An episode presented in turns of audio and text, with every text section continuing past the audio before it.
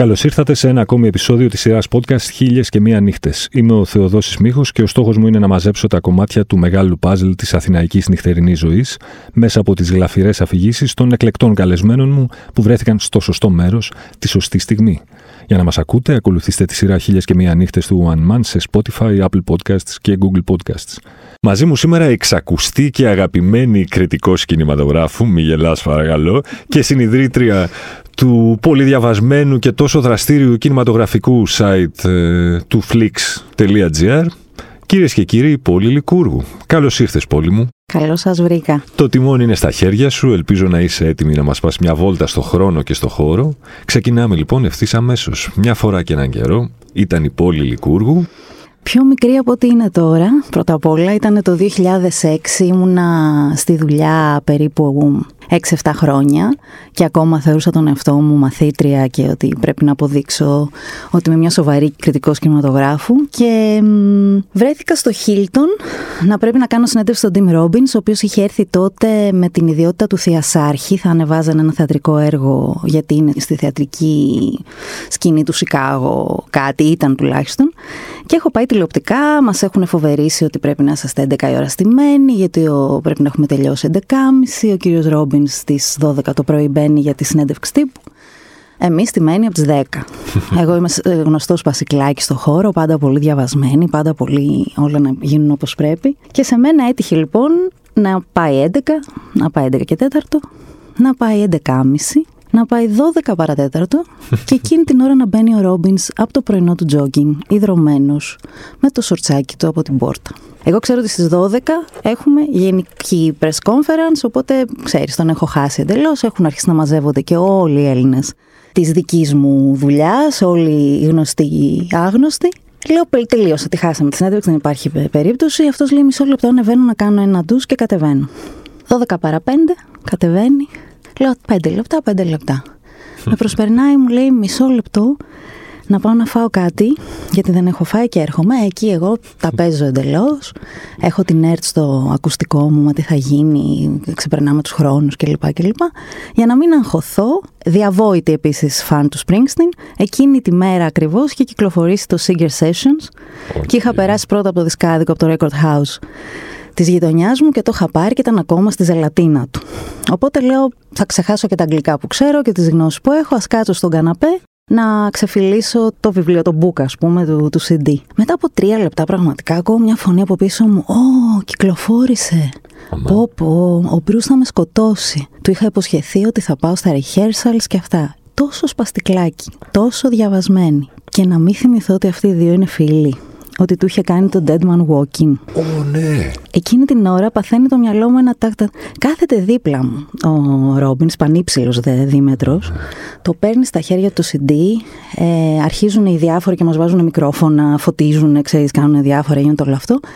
Και εμείς αρχίζουμε και λέμε σε ποιες συναυλίες πήγαμε πέρσι. Το πέρσι ήταν 2005 που έκανε την ακουστική του περιοδία και είχε παίξει για πρώτη φορά μετά από 30 χρόνια το αγαπημένο μου τραγούδι το Drive All Night. Δεν το παίζε ποτέ. Και κάνει ο Ρόμπινς, εγώ πήγα λέει στη Φιλαδέλφια, στα δύο της Φιλαδέλφια και αυτά. Και γύρισα και του κάνω, πήγατε σε αυτό που έπαιξε το Drive All Night; Με κοιτάει, μου λέει, κοπελιά.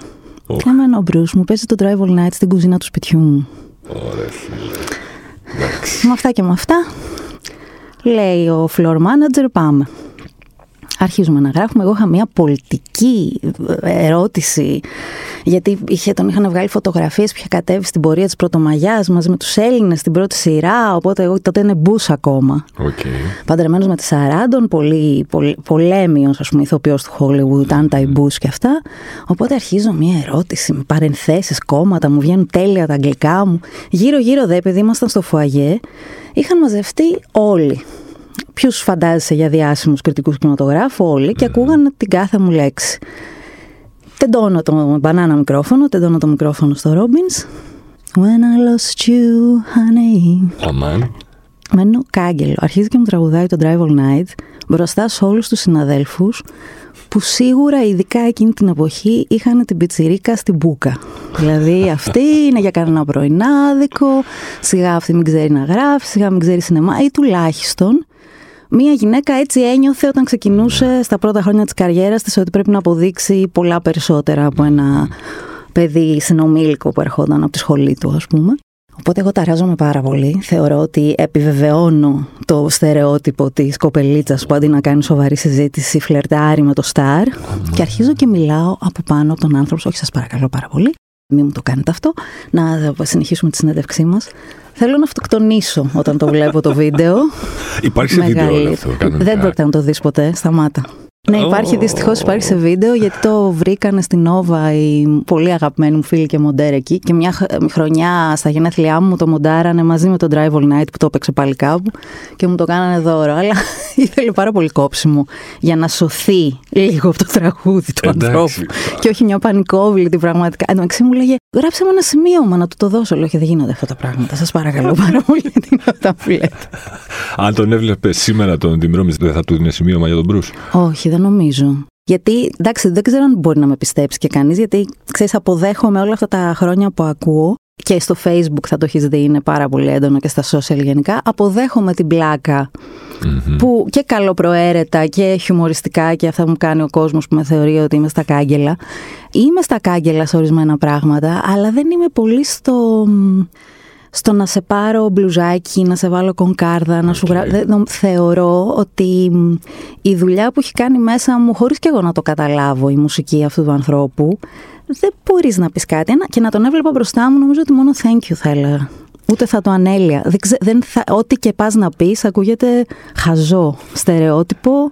Πώς έχει να κάνει, λέω εγώ τώρα, με το ότι λόγω της δουλειάς σου έρχεσαι εξορισμού, ας πούμε, διαρκώς σε επαφή και με αυτό. ανθρώπους, ξέρεις, superstar, ας πούμε, σκηνοθέτες, ηθοποιούς, πρωταγωνιστές, πρωταγωνίστριες και κάπως δεν παθαίνεις πια αυτό το, Όχι, το, εγώ το Starstruck. Εγώ το παθαίνω κάθε φορά. Α, το παθαίνεις ακόμη; Εγώ το παθαίνω κάθε φορά γιατί τους αγαπώ όλους αυτούς τόσο πολύ και έχω μεγαλώσει με τις ταινίες τους και είμαι σχεδόν mm. ερωτευμένη με όλους. Γυναίκες, άντρες, σκηνοθέτες. Γιατί ερωτευμένη μιλώντας ότι ρε παιδί μου, αυτή είναι η Τζούλιαν Μουρ δηλαδή, όταν ήμουν φοιτήτρια και την έβλεπα στο safe, ούτε μου περνούσε από το μυαλό ότι θα κάνω αυτή τη δουλειά και θα μπορέσω να τη καλύσω λίγο το μυαλό. Στο Boogie Nights, ας πούμε, σε αυτή τη σκηνή, αυτός είναι ο Σκορσέζε. Αυτός είναι ο. Είσαι του Σκορσέζε. Ο Σκορσέζε δεν τον έχω γνωρίσει.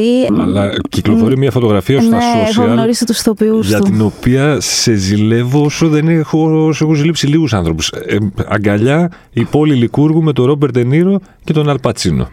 Αυτό το χρωστάω σε μια Ιταλίδα που ήταν στο group μου και είπε: Σας παρακαλώ, το ξέρω ότι είναι λίγο, ας πούμε, δεν είναι επαγγελματικό, αλλά είναι στιγμή για μένα. Θα μπορούσαμε να βγάλουμε μια φωτογραφία. Εν τω μεταξύ, όντως, ρε παιδί μου, αυτοί οι δύο που έχουν τη φήμη ότι είναι πάρα πολύ δύσκολες συνεντεύξεις, εκείνο το πρωί είχαν κέφι, τους αρέσαν οι ερωτήσεις μας. Ήταν ένα μαγικό μισάωρο που έγινε 40 λεπτό γιατί δεν φεύγανε. Ερχόντουσαν οι ατζέντιδε συνέχεια να τους πάρουν και λέγανε 5 λεπτά ακόμα, οι ίδιοι. Mm-hmm. 5 λεπτά ακόμα και γυρίζει ο Πατσίνο και μου κάνει νεύμα και λέει με όλους θα βγάλουμε, ήσασταν καταπληκτικοί. Εγώ πηγαίνω oh. μουδιασμένη, τάκ, τάκ, τάκ, τάκ. Και εκείνη την ώρα έχουμε βγει να σκάμε στα γέλια γιατί έχει γυρίσει ο Ντενίρο και μου έχει πει εσύ από πού είσαι; Μετά τη συνέντευξη τώρα αυτό. Του λέω από την Ελλάδα και λέει I knew it. και λες και έχω δίπλα μου το φίλο μου τον Μπάμπι ή τον Μίτσο. από αμηχανία πιστεύω περισσότερο. Έχω κάνει, έτσι όπως παίρνουμε ένα χαμόγελο για τη φωτογραφία, έχω κάνει ελπίζω αυτό να είναι κομπλιμέντο. και μετά κάθομαι και λέω, ε, μιλάς στον Ντενίρο, φλίτσα μου. Σύνελθε λίγο.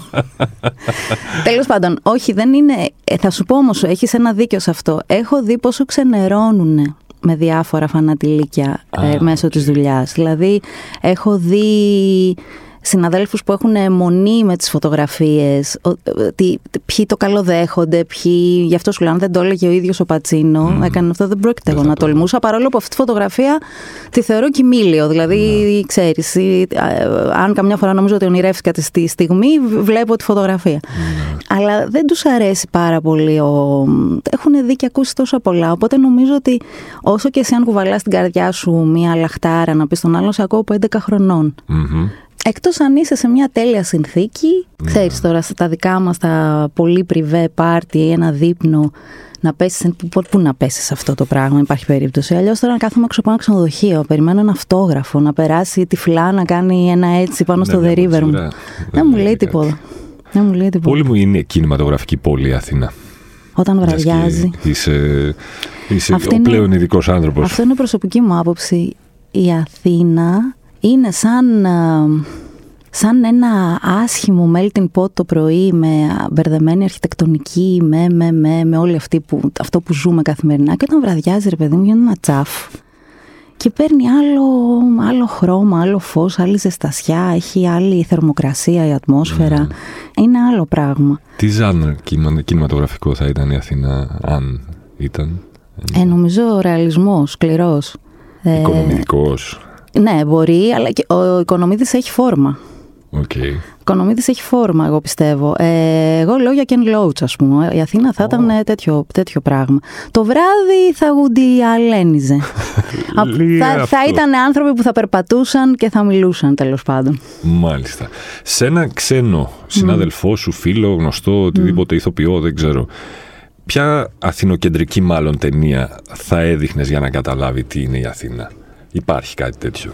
Να πεις βάζω και υπότιτλους από κάτω και ορίστε, αυτή είναι η Αθήνα. Τώρα με φνηδιάζει, σίγουρα υπάρχει.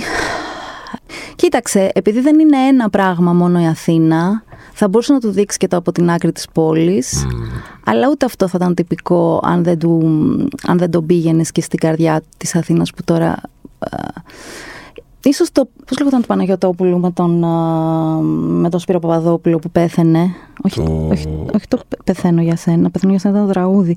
Τέλος πάντων που έδειχνε νυχτερινή Αθήνα. Υπήρχε του Πανουσόπουλου που ήταν το πρώτο που γυρίστηκε με πέντε μικρές ψηφιακές uh, κάμερες. Πάλι μου έχω κολλήσει τον τίτλο, είμαι γνωστή Κάτσε, σε το αυτό. νυχταμένη λες. Όχι το αυτή νυχταμένη, πιο μετά.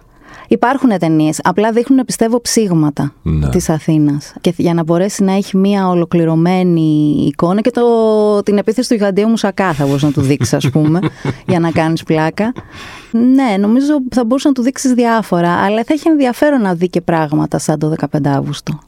Πες μου τώρα, με το χέρι στην καρδιά, όλοι εσείς οι συνεκριτικοί που έχετε την, ε, την τύχη, κατά τη γνώμη μου, σε αυτή τη ζωή, να γνωρίζετε όλους αυτούς τους ανθρώπους που μας ψυχαγωγούν, ας πούμε, και μας κάνουν ενδεχομένως και καλύτερους ανθρώπους.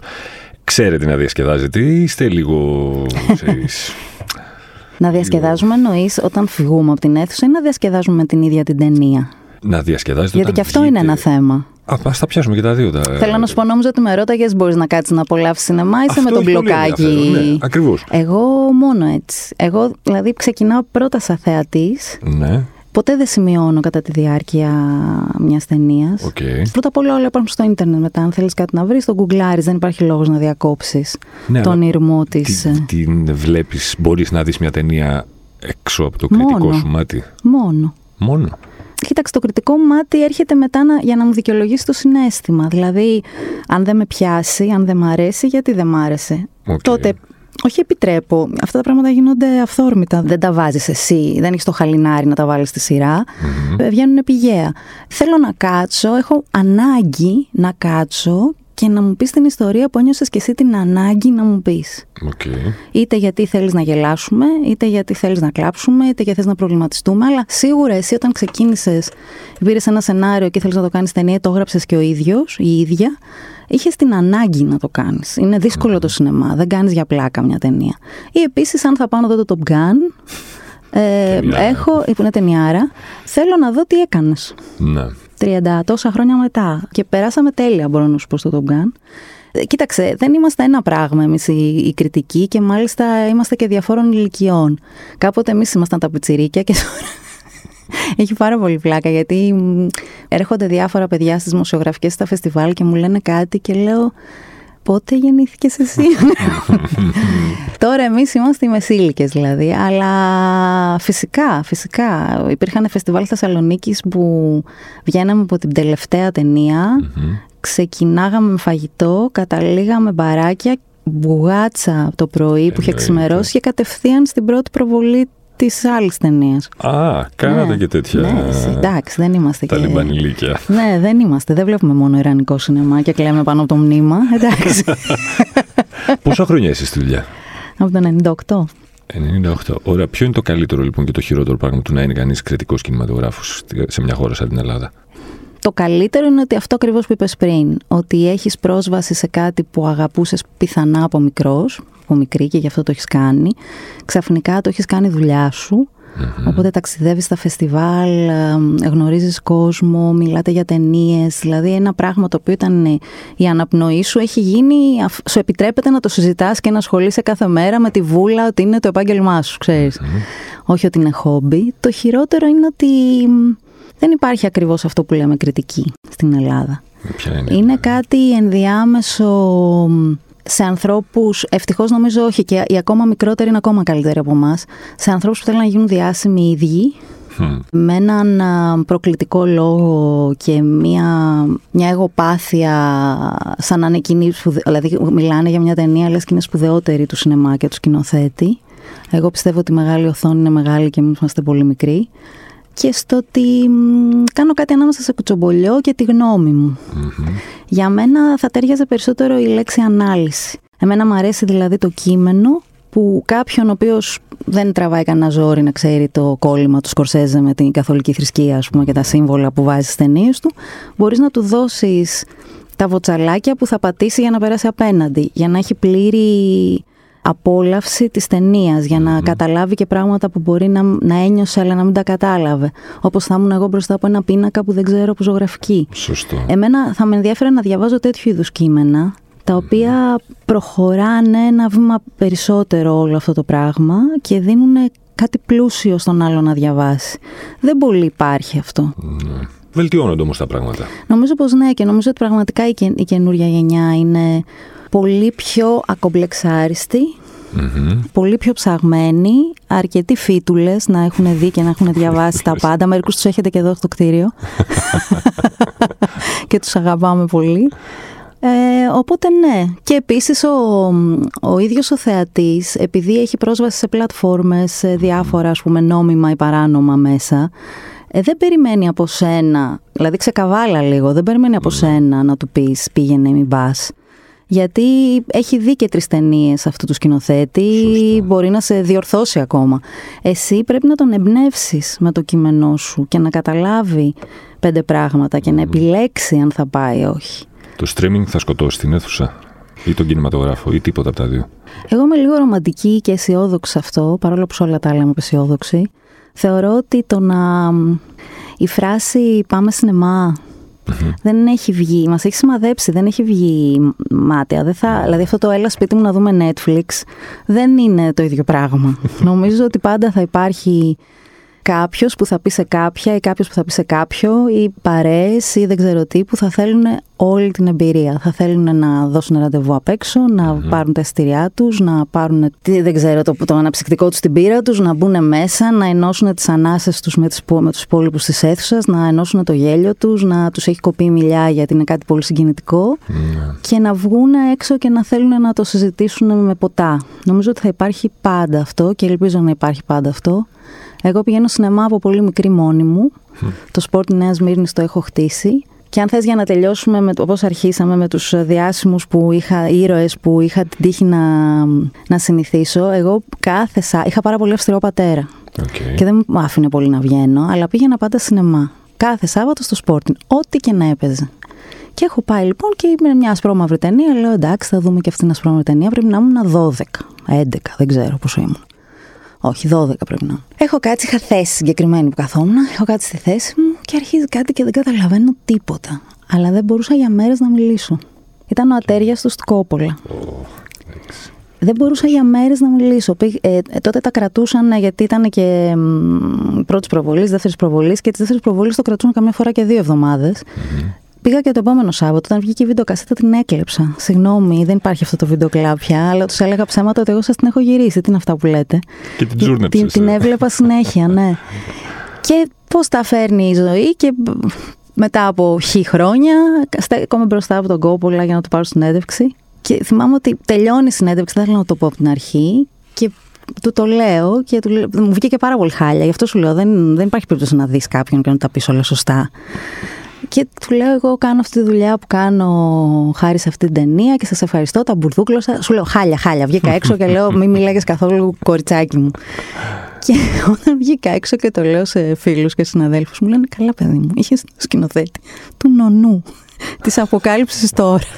Της συνομιλίας. και του πες για τον ατέριαστο. ε, λέω, παιδιά, στο σπορ της Νέας 12 χρονών αυτό ήταν. Αυτό είδες, ναι. Συνήθως πού πας όταν ε, μετά από μια ταινία που σε έχει χτυπήσει έτσι πολύ έντονα και σε έχει κάνει, mm. σε έχει συγκινήσει είτε με καλό είτε με κακό τρόπο. Πού πας για να μαλακώσεις την ψυχούλα σου πίνοντας ένα ουίσκι, δύο. Ε, Εννοείς να ονομάσω το μπαρ. Ναι, ρε παιδί μου. Κοίταξε, παλιά ήταν γνωστό μου στέκι το τόι. Το τόι. Εγώ το τόι. Ήταν πολύ συνεφίλ στέκι το Ήταν πολύ συνεφίλ γιατί υπήρχε και ο Τατικό και Απόλωνα. Ναι.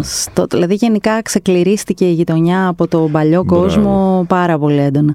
Ε, τώρα αν είμαστε κάπου αμπελόκι που θα πάμε στη Μαβίλη, αν είμαστε κέντρο θα πάμε. Δηλαδή πάντως θέλω ένα τέτοιου είδους μεγέθους ένα μικρό μαγαζί με το ποτό μου και την παρέα μου να τσακωθούμε, να διαφωνήσουμε, να συμφωνήσουμε, να ε, ο καθένας να εξηγήσει μια σκηνή με τον τρόπο που του κάτσε εκείνου και να γελάμε και να είμαστε σαν εξωγήινοι που είμαστε νομίζω γιατί όλοι οι άλλοι έχουν πιο σοβαρά πράγματα τριγύρω μας. Τα φτιάχνουν, τα χαλάνε. και εμείς μιλάμε για σινεμά. και εμείς μιλάμε για εκείνη τη σκηνή. Ωραία και πες λοιπόν ότι είσαι με αυτή την παρέα έξω μετά από μια ταινία έχει ανάψει η συζήτηση. Οπότε ε, το τσούζεται για λίγο περισσότερο. Την επόμενη μέρα ξυπνάς και έχεις hangover. Mm-hmm. Ανελέει το hangover. Ποια ταινία συνηθίζεις να βλέπεις όταν έχεις hangover και λειτουργεί σαν βάλσαμο, ξέρεις, σαν παυσίπονο, σαν καταπραϊντικό, σαν όλα αυτά. Θα σου πω ψέματα αν σου πω ότι βάζω ταινία στο hangover, μάλλον φτιάχνω κάτι πάρα πολύ λιπαρό να φάω, αλλά μια ταινία που και αν έχω συναισθηματικό hangover ναι. και λειτουργεί σαν βάλσαμο και πάλι κολλάει με κάτι που λέγαμε πριν, ε, γιατί έτσι θέλω να μου κινηματογραφήσουν την Αθήνα κάποιος, δεν νομίζω ότι είναι δύσκολο. Είναι οι Μεσοτυχίες, ένα αργεντίνικο. Με έχετε καταλάβει ότι δεν θυμάμαι τίτλους, ονόματα και έτσι. Μην με ρωτήσετε τώρα το σκηνοθέτη, δεν θυμάμαι καθόλου. Είχε πάρει και τη Χρυσή Αθηνά το 11, νομίζω. Που είναι Buenos Aires, που είναι η ιστορία μιας κοπέλας και ενός αγοριού. Συνήθως οι ταινίες είναι κοπέλα, αγόρι γνωρίζονται και βλέπουμε τις σχέσεις τους. Εδώ βλέπουμε τη ζωή της κοπέλας, τη ζωή του αγοριού και όταν συναντιούνται τελειώνει η ταινία. Αλλά είναι πάρα πολύ ωραία και τα interlúδια τα ενδιάμεσα που είναι ο εσωτερικός διάλογος. Είναι δύο πολύ μοναχικοί άνθρωποι. Ο ένας μάλιστα ομολογεί ότι το αγόρι ομολογεί ότι είχε πάθει και αγοραφοβία και δεν έβγαινε από το σπίτι ας πούμε. Τι είναι η πόλη του για αυτόν; Δηλαδή δείχνει τα ναι. καλώδια του ίντερνετ και λέει κάποτε θα μπορείς από τη δουλειά να ανάψεις το θερμοσύφωνα. Είναι μια συγκλονιστική σκηνή αυτή και δείχνει τα διάφορα καλώδια και τις τεχνολογίες και τις σύνες και όλα αυτά. Αυτό σημαίνει ότι θα είσαι και τότε μόνος σου και δεν θα υπάρχει κανείς να το ανάψει για σένα. Μας έκανε την καρδιά περίπου. Ήταν, ήταν, πάντως, ήταν πάντως πάρα πολύ ναι, ωραία σκέψη και πραγματικά δεν είναι δύσκολο να γυρίσει κάποιος με τέτοια ταινία στην Αθήνα. Νομίζω ότι καλά, το ελληνικό σινεμά σκίζει τα τελευταία δέκα πλάς χρόνια και μόνο χαρούμενη μου που έχω πέσει σε αυτή τη συγκυρία. Αλλά ένας σκηνοθέτης που θα κάνει και θα εμπιστευτεί κάτι πάρα πολύ απλό και ξέρω ότι αυτό είναι πάρα πολύ να κάνεις μια ταινία για τα τίποτα. Ναι. Για τα τίποτα της ζωής. Δηλαδή δεν χρειάζεται να, να πάρεις μια ιστορία που είναι εξωφρενική, να πάρεις μια απλή ιστορία κάποιου και κάποιας ή κάποιον ή μιας παρέας. Ε, εμένα μου λείπει, θα την ήθελα. Σαν την τριλογία Before. Σαν την τριλογία ε. Before. Γιατί όχι. Πολύ μου σε ευχαριστώ πάρα πολύ για την παρέα, για την επίσκεψη. Εγώ ευχαριστώ πολύ. Περνάμε πάντα πολύ ωραία μαζί. Μακάρι να πηγαίναμε μαζί και στη Ρώμη. Στον Μπρούς, ε. Στον Μπρούς, αλλά εγώ θα έχω πάλι κάνες εκείνη την εποχή. Θα σε πετύχω αλλού. Δεν σε λυπάμαι, κάνες θα είσαι. Εντάξει. Εντάξει, θα περάσεις πολύ καλά. Το ελπίζω. σε ευχαριστώ πολύ μου. Εγώ ευχαριστώ. Μην ξεχνάτε ότι για να μην χάνετε επεισόδιο αρκεί να βρείτε και να κάνετε subscribe τη σειρά podcast χίλιας και μία νύχτες σε Spotify, Apple Podcast και Google Podcast. Ραντεβού την ίδια ώρα, στο ίδιο μέρος, την άλλη πέμπτη.